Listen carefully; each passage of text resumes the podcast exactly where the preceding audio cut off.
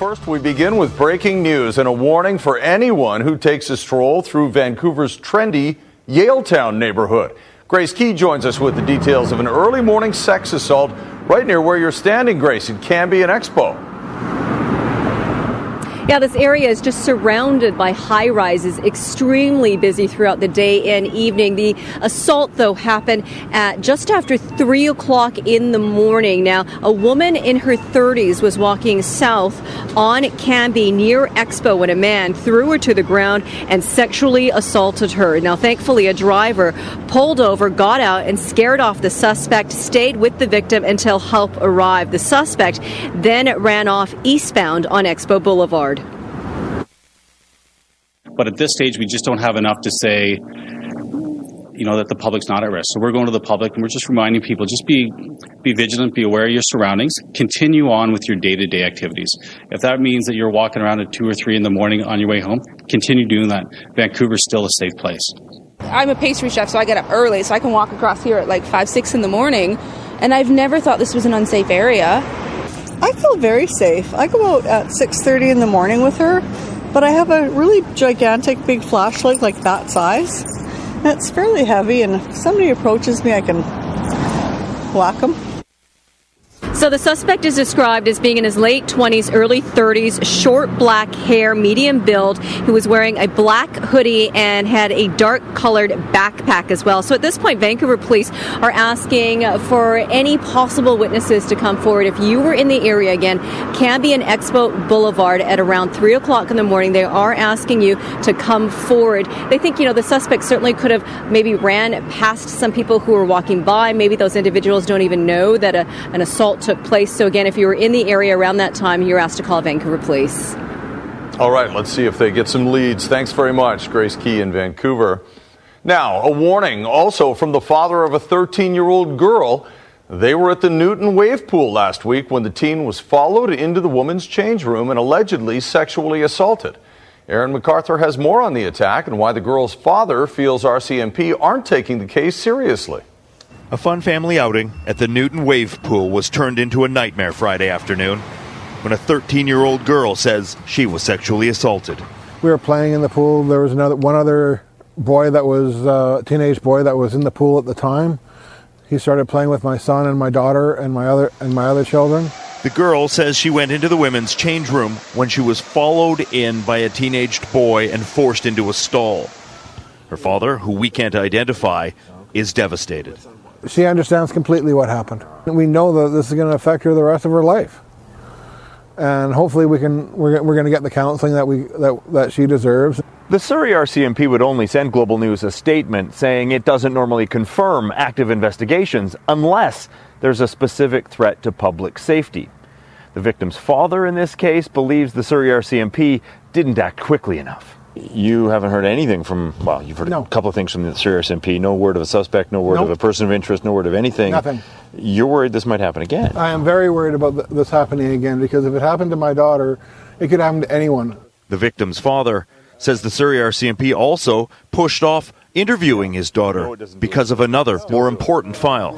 What is more higher priority than a child being molested in a in a in a, in a public pool. The RCMP are looking at the surveillance camera from inside the community center, hoping to identify a suspect. Aaron MacArthur, Global News. And new details tonight about an RCMP search of a rural property in the North Okanagan where human remains were found. Now, Rumina Daya is at that farm tonight. Rumina, you got a good view of the scope of this investigation.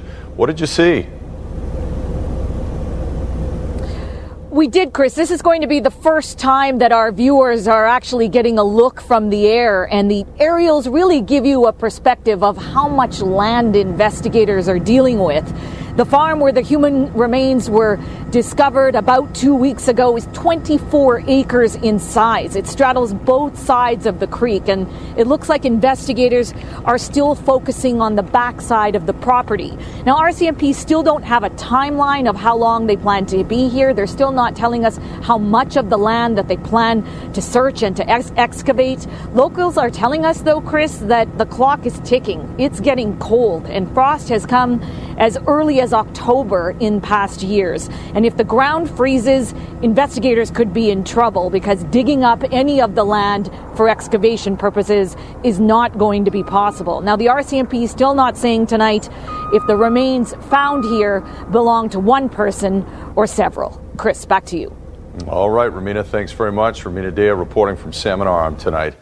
A Vancouver man has been sentenced for the murder of his mother three years ago. Brian Whitlock was sentenced to life in prison with no chance of parole for 12 years. He was arrested back in 2014 after his mother Barbara was murdered in her Dunbar home. Prior to that crime, Whitlock was found guilty of animal cruelty for beating his German Shepherd captain with a bat and leaving the dog to die in a dumpster. Today, his lawyers spoke about the issue of mental illness the unwillingness of certain people to accept that they have an illness and the difficulty it, it, it engenders in treating them. And in cases, as she found in this case, the danger that it poses.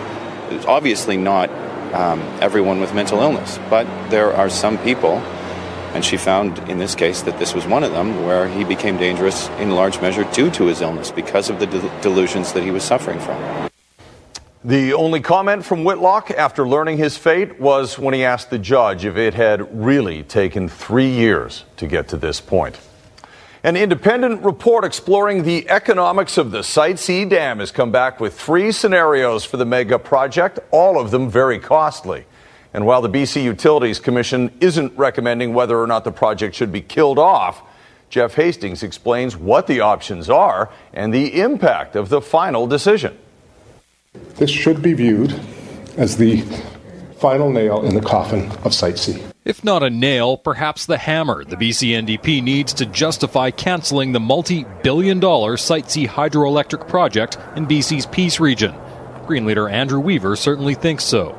This provides the evidence that is needed to say that the Liberals were fiscally reckless. In Committee B, being committee in government means having to make hard choices. The BC Utilities Commission report on Site C bought Premier John Horgan's young government a few months before having to make an especially tough one. Uh, it's a very technical report. We will also be consulting with First Nations, and we will de- be delivering our decision to British Columbians by the end of uh, this year.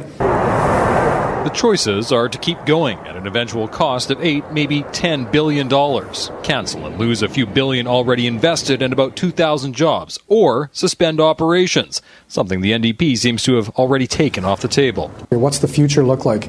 Do we want to have 100 years of clean, firm, re- renewable power? Or are we going to write off $4 billion, go back to zero, and start over? This is going to lock in clean, reliable energy for, for BC, which is a real competitive advantage for all BC businesses. So it's not just those 2,000 employees up in the Peace region, region today, it's about BC business today and into the future. The BCUC report is mainly economic, but much of the opposition is environmental. This American energy expert says an outspoken anti Site C group of Peace Country landowners are pleased with the report. He is too. The problem with Site C has never been that it was evil or foolish or malignant. The problem is that we're in the midst of an energy revolution where the alternatives have become enormously cheaper over the last five years. Another major finding of the report is that Site C is no longer considered on time or on budget. Jeff Hastings, Global News. All right, we're going to bring in Keith Baldry now for some perspective on this. Andrew Weaver, Keith, you saw, feels this should be the final nail in the coffin for the project. Where does this leave the project? Lay out what happens next. Yeah, well, it's back to consultation. So, Indigenous uh, Minister uh, uh, Scott Fraser is flying up to the Peace River area in a couple of weeks to meet with First Nations groups there. Uh, a couple uh, nations there have opposed the project in court, have lost a number of court cases, and there's five uh, b- local bands that are also in favor of the Site C project. So, the NDP takes very seriously its consultation with First Nations communities. So that has to happen before any decision is made. You heard Michelle Mungall in Jeff's story say about a decision before the end of the year. I suspect it's going to be uh, sometime before Christmas. But at the end of the day, it's either $4 billion, walk away with nothing to show for it, or spend $10 billion and perhaps even more to finish the thing over the next seven years. It's going to be a very difficult uh, uh decision for the NDP government. They are split on this issue. Uh, at the end of the day, though, I can tell you this report contains much more negative information about completing the dam than it does about stopping it. So we'll hopefully have a decision within a couple months. All right. Thanks very much, Keith and Victoria. A train derailment along the waterfront in East Vancouver kept cleanup crews busy today. CP says three loaded grain cars left the tracks around 4:30 this morning, just west of the Commissioner Street overpass next to the PNE. CP says there were no injuries and no dangerous goods involved.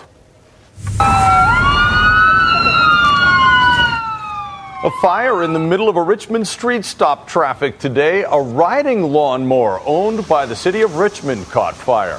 Fire investigators say leaves near the hot exhaust may have contributed to the fire, which then spread to the gas tank. Thankfully, no one was hurt. Shifting gears now to Variety Week and an update on a very special Variety child whose story we shared on Monday's News Hour. Seven year old Sage has battled cancer twice in her short life, but because she spent so much time in the hospital fighting cancer, she hasn't had a lot of time to be just a kid. But this year, for the first time, Sage got to go trick or treating outside, dressed as a black cat. Sage's struggles are far from over, but she was strong enough to enjoy Halloween, running from house to house thanks to physiotherapy sessions paid for by Variety, the children's charity. Hi, I'm Jeremy Baxter. On behalf of Connect Hearing and our 400 team members across the country, we're incredibly proud to support Variety, the children's charity. As the number one physician referred hearing care provider across the country, we understand the importance of seamless healthcare integration for family members of all generations. With Variety, we share a passion for helping families across BC, and we're proud to match all the donations tonight. So please, give generously, pick up the phone, and call 310 Kids. Thank you.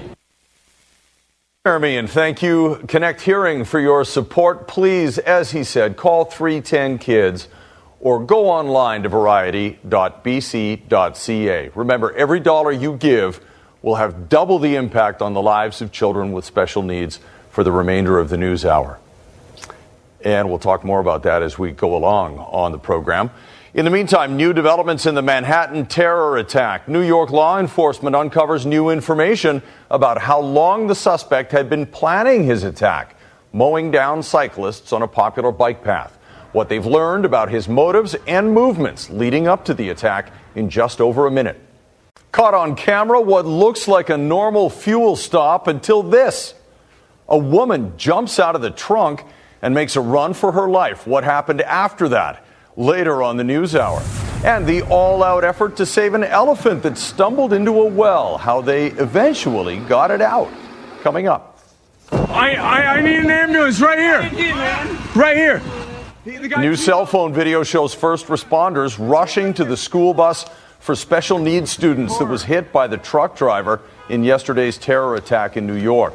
Police say the suspect deliberately rammed the bus Two staff members and two students were injured, one of them seriously. Now, investigators say the truck driver appears to have been planning the attack for weeks and had followed online instructions from ISIS to a T. Tonight, the FBI says Sayfullo Saipov was actually planning the deadly terror attack at least a year ago. Police and federal agents swarmed his Paterson, New Jersey home, 22 miles outside New York, where his wife said she had no idea of his plans. But the FBI says he decided to do something violent after watching ISIS propaganda videos on his cell phone. Two months ago, they say he decided to use a truck. And they say he was especially motivated to carry out the attack after watching videos of the ISIS leader Abu Bakr al Baghdadi. On Saipov's cell phone, the FBI says investigators found about 90 ISIS propaganda videos and nearly 4,000 ISIS related images. Federal prosecutors say he has now confessed. He also admitted that he had rented a truck on October 22nd in practice to practice the turns he would make on his Halloween day, Halloween day attack.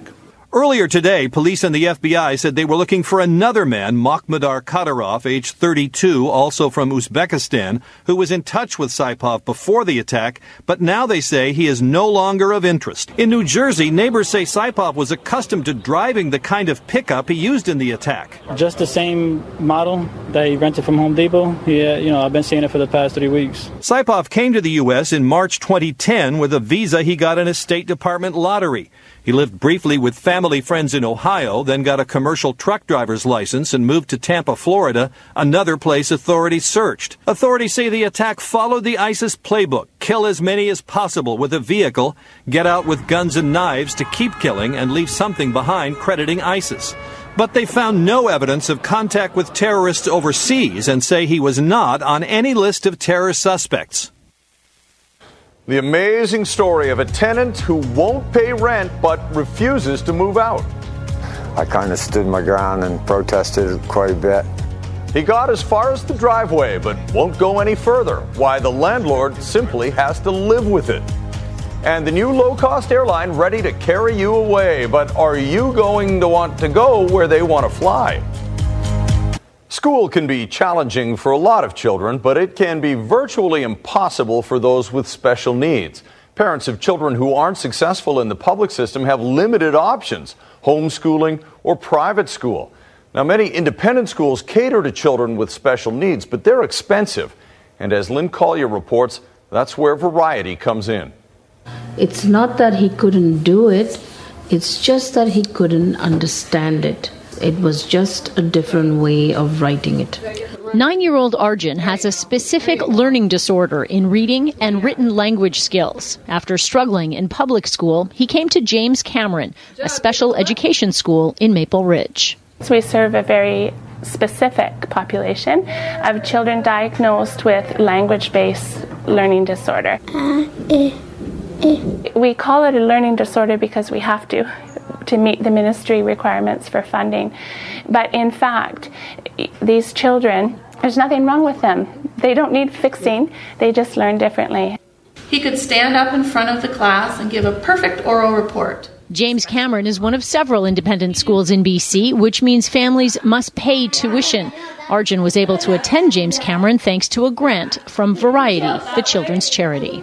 Without Variety, many families couldn't come because our tuition is $16,000 a year. I think we're um, the lowest special education school for children with dyslexia, and it um, that's an awful lot of money. The public school system has been underfunded for a long time, and just now that problem is starting to be rectified.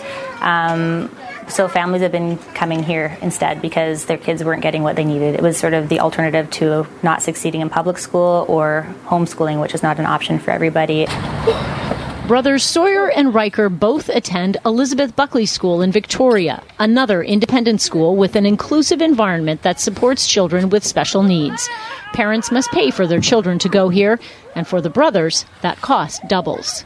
The boys' needs are very different, but they both need EBS and we need the support to be able to send them there. Your contributions to Variety have opened a new world of learning for Sawyer and Riker and given their parents hope for their futures. Elizabeth Buckley has uh, made a huge difference for our lives. I mean, I, for us as parents and our children.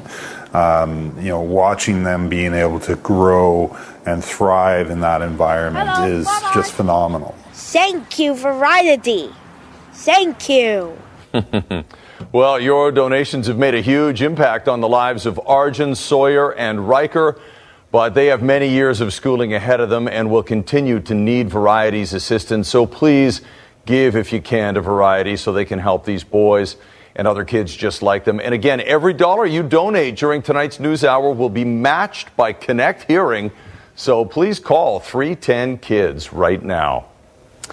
All right, a lot more people could have YXX on their plane tickets in the coming years. As Global's John Hua reports, a third low cost airline has just announced it'll soon be flying out of Abbotsford International. Abbotsford International Airport is on a bit of a roll. You can check in in five minutes and be at the gate in five minutes. Already a favorite among domestic flyers hoping to avoid the frantic pace of Vancouver's YVR. I've been to the Vancouver one and it's always so busy. Now the city run terminal is opening itself up to the low cost carrier market in a big way. This was a diamond in the rough, and we're just starting to polish that diamond, and you're going to see some fantastic things happening here. First Flair, then WestJet Swoop. Now Canada Jetlines completing the ultra low cost airline hat trick, looking to fly out of YXX. The draw Abbotsford's low costs and lack of airport improvement fee. This isn't a fancy airport, but it is a very efficient, which me, uh, airport, which means that we can pass on those costs to the air carriers. No frill, cheaper flights, something passengers have been waiting to be picked up here in Canada for a long time. Until now, boarding in Bellingham, the better known option. I think it's a great idea. Better the competition, the better it is for the consumer. We're really looking forward to some of those low cost options. That's everything for you. Local businesses say turning Abbotsford into a travel hub could help the region's economy take off. Since Flair came in, it's picked up quite a bit. And with the other two coming in, hopefully it'll pick up a lot more. While competition is always good, travel experts say ultra low cost carriers come with a warning. We've seen the airlines not succeed. We, our fingers are crossed that they will, but you need to protect yourself. Safest way by paying with a credit card or using an agent covered by the Travel Assurance Fund. Still, with Abbotsford Airport landing three ultra low cost carriers, its future as the place to pick up a cheaper flight might just fly. John Hua, Global News. Well, you might be longing for a beach somewhere based on what's coming in the forecast. Meteorologist Christy Gordon joins us now with the details of a special weather statement. Christy. That's right. First big snow event of the season. I hope you're ready for it because two things are coming together. The cold Arctic air from the north and a moisture source. So starting tonight, the areas we're concerned about are Whistler tonight and tomorrow up to 12 centimeters of snow. Coquihalla, Hope, Princeton up to 20 centimeters and 30 for Connector and the Kootenay Pass region. And we're expecting snow across the south coast, even at lower elevations starting tomorrow afternoon. I'll show you which areas when I come back. All right, sounds good. Thanks, Christy.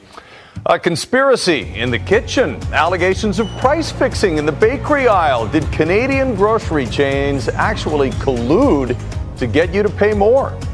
And the squatter in the driveway and the landlord powerless to do anything about it. Coming up.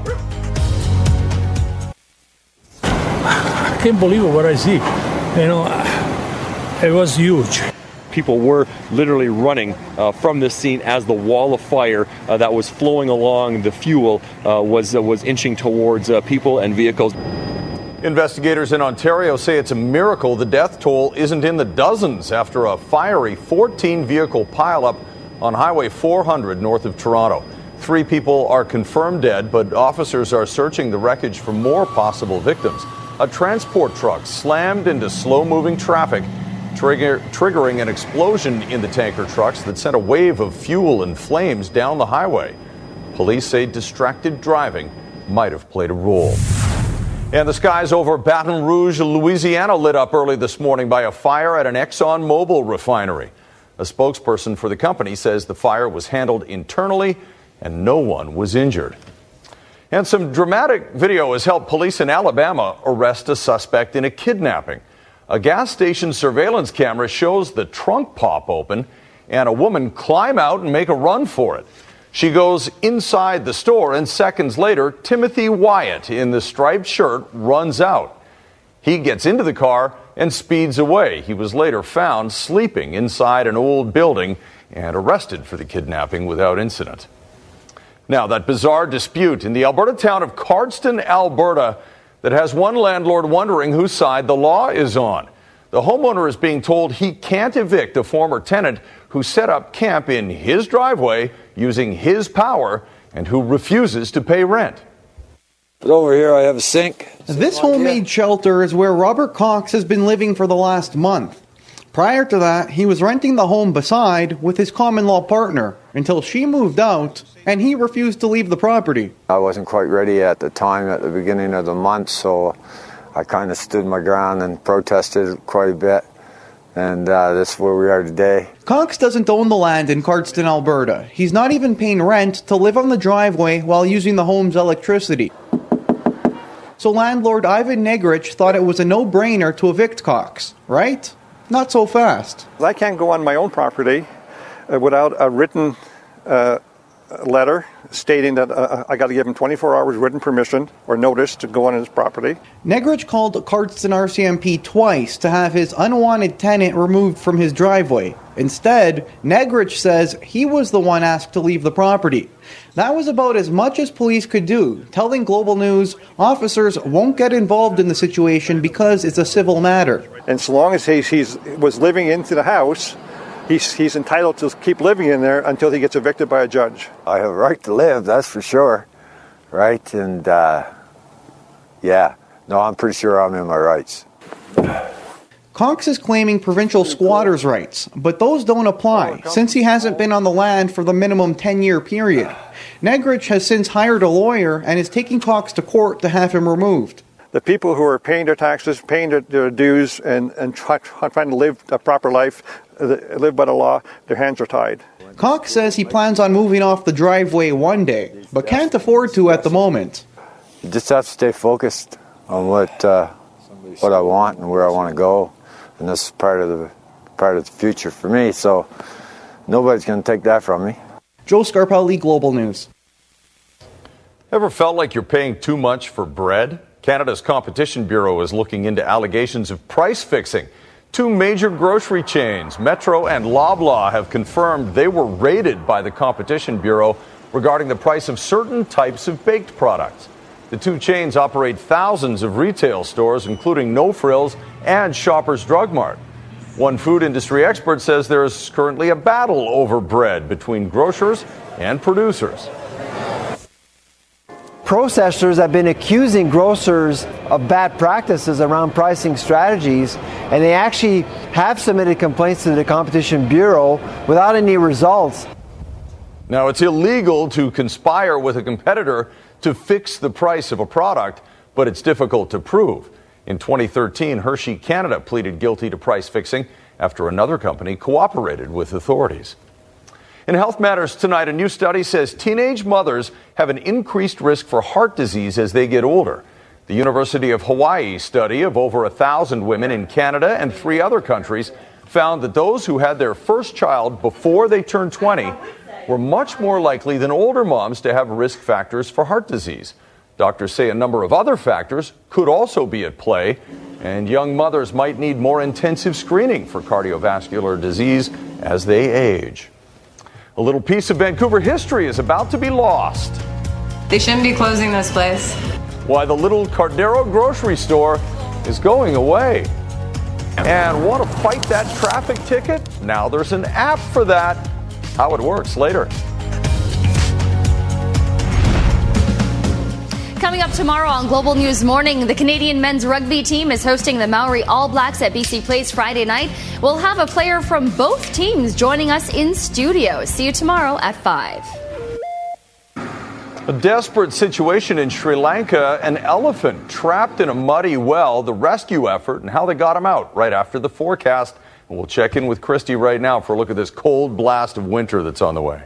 Thanks so much, Chris. Well, it certainly is a pleasant night across the South Coast, and it was spectacular for Halloween. I'd like to uh, give myself a little kudos. Yeah, you get a standing O. Yeah, I mean, that was the best Halloween we've had in many, many years. Uh, so I hope you enjoyed your Halloween. Uh, yes, a beautiful night out there, but we are on snow watch. So what we have across the satellite image right now is flurries in through the central interior, spreading into the Columbia region. Those areas will see flurries along with windy conditions overnight tonight and tomorrow morning. So watch for reduced visibility on the highways. Then this Arctic front is going to shift further south as we head into the overnight period. So we talked about the mountain passes, expecting snow, Whistler as well. This is starting tonight through the day tomorrow, significant amounts. But even lower elevations in Whistler and into the southern interior, starting tomorrow morning, have the potential of some snow. Not a lot because you will warm up and it'll change to a mix of rain and snow, but keep that in mind. We're talking about areas like Kamloops, snow, Williams Lake, snow, even lower down. Then I'm going to push it through until tomorrow afternoon. That's when we start to have the potential of snow across the south coast. It doesn't mean it will start in the afternoon. It's just that that's when we have the potential of it starting. It may even start a little bit later. So the areas that we're watching are these ones for the south coast. Some snow potentially on the ground in the Fraser Valley, Howe Sound because of the outflow winds and higher elevations of Metro Vancouver and Vancouver Island. So uh, SFU, Westwood Plateau, higher elevations of the North Shore uh, on Vancouver Island, the Malahat potentially, and up towards uh, Port Alberni on Highway 4 there. And then lower elevations could see some snow fall, but no accumulations expected. It's most likely just going to be wet snow. In that case, we don't get the accumulations. But as is always the case with uh, snow across the south coast, tune back in because it has the potential of changing. All right, here's your tomorrow. So those of you across the north, it's going to be cold, but all the snow is really south of you. So clear, cold, windy, quite chilly, and it's these areas that will see the wind and snow. Areas to the south, the cold air isn't expected until later in the day, so you'll see the rain change over to snow, and then the south coast, that's the same case as well. So tomorrow afternoon, right through until Friday morning, that's when we have the potential, and then late Friday, we start to clear out of it, and it looks like our weekend will be cold, but at least sunny. Here's a look at our birthdays for tonight. Happy birthday to Mary. She turns 102 today, and two people celebrating anniversaries Ethel and Mike Markowski, and Dorothy and Cliff Bulow. And tonight's weather window, I had to show you this one because I can sympathize. The student loan scary pumpkin. Great job, Asia. Thanks for that one. Frightening indeed. That's right. All right. Thanks very much, Christy. Villagers in Sri Lanka alerted authorities to an animal in crisis and a huge challenge. A full grown elephant had fallen several meters into an agricultural well. It had been stuck there for three days. An excavator was brought in for the delicate task of cutting an escape path without hurting the animal. After three hours, it was able to climb out, and villagers used firecrackers to direct it back into the jungle. Now, this type of problem is on the rise here as more elephant habitat is lost to development. A drought has also forced elephants into populated areas looking for food and water. Glad it made it out. Well, this is the end of an era and a sign of the times. Another one of those little neighborhood corner stores is closing its doors. Operating in Vancouver's West End for more than 75 years, employees and shoppers explain why the loss is so much bigger than just convenience. I don't know where are you going. Very close community. You're welcome. All here, the nice, the my neighborhood. Yeah. And then they come every day, look like it's a family. Oh, I miss you. I miss you too. Yeah. they, they are there. They're like an institution here. She know my son when he was in a stroller. It's sad. I don't want this place to go. The store, I think, is over 80. Yeah, 80 years. People like that style of the convenience store. They like to come here. Candy. Candy. Very touching. Uh, missing all my relationship with my neighbors. Yeah, so kind of upset. This is part of the community. We are a family. Yeah. Bye. Thanks coming. Thank you. I appreciate for them supporting the little corner store and I'm really happy working here. So thank you so much for them and say goodbye. Sad. I'm thankful we, we've still got a little one in our neighborhood in East. Yeah, you don't see as many corner stores as you used to. No, you don't. We need them. We do need them. I like corner stores. Uh, what is going on for you? Okay, so um, before Sunday's game, between the Whitecaps and Seattle, Carl Robinson, the Whitecaps coach, actually said, I think it'll be a 0 0 tie. And he was right.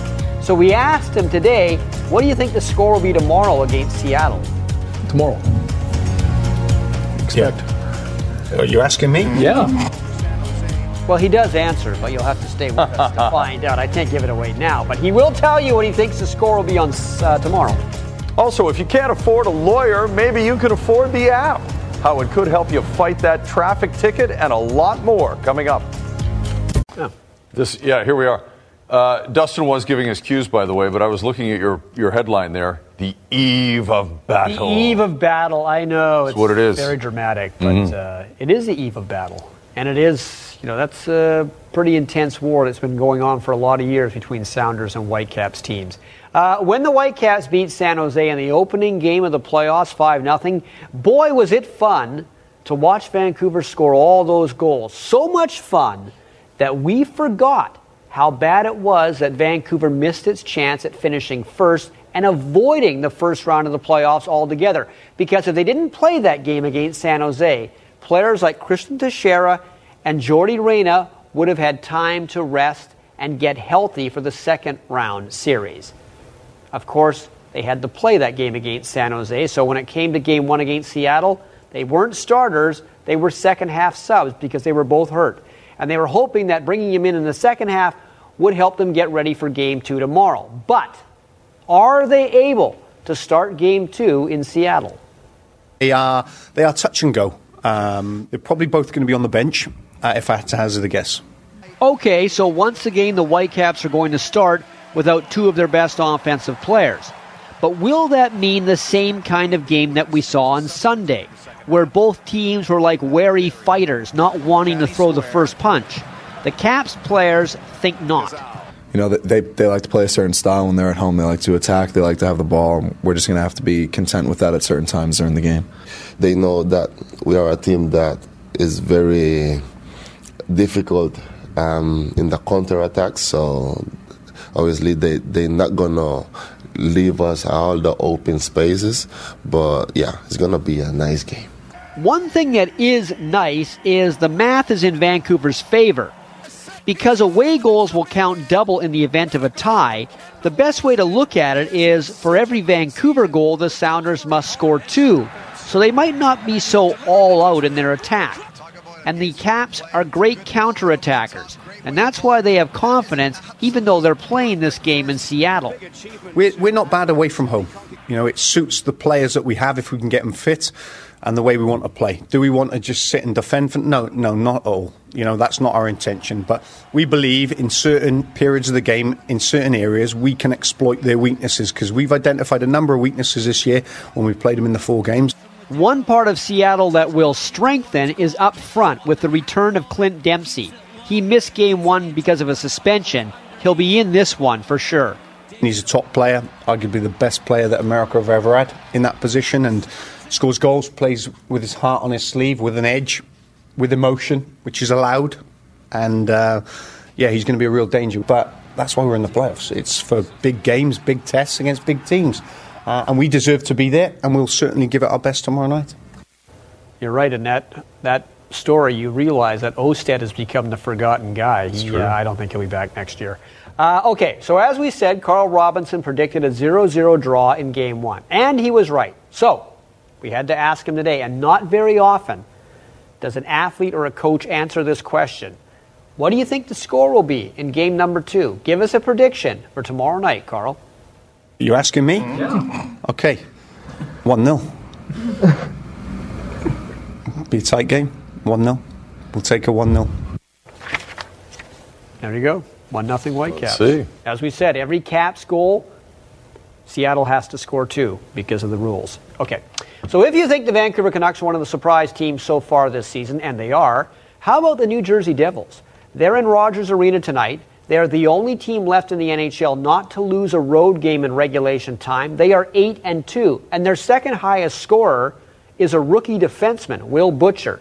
The uh, Canucks will start Jacob Markstrom in goal again. It's very likely that Brock Boeser will play. He skated this morning. He, of course, missed the Dallas game with a bruised foot. AJ Hinch or Dave Roberts. One of these two men will be a World Series champion manager tonight. Game seven. To the right side, Darvish has to get Yeah, uh oh. Bellinger didn't need to go to that. That should have been left for the second baseman. Do one pitch now. That scores a run. So Houston's up 1 0. Jose Altuve scores Alex Bregman. Now it's 2 0 in the first. The pitcher, Lance McCullers, is at the plate. The Astros are scoring runs, and the ball's not even getting under the infield. 3 0. That's not very World Series like, at least not this one. Ah, this is more like it. Home run, two run shot for George Springer, 5 0 Stros in the fourth. BC Lions have nominated linebacker uh, Solomon Elimimian for both outstanding player and outstanding defensive player in the CFL. He had another great season, but BC missing the playoffs might hurt his cause. Among other nominees for the Lions, Ty Long, the kicker, nominated for Special Teams Player and Rookie of the Year. One game left for the Lions against TO. Uh, let's go to Wembley in London. It's Champions League. It's Real Madrid and Tottenham. And it's Dele Alli.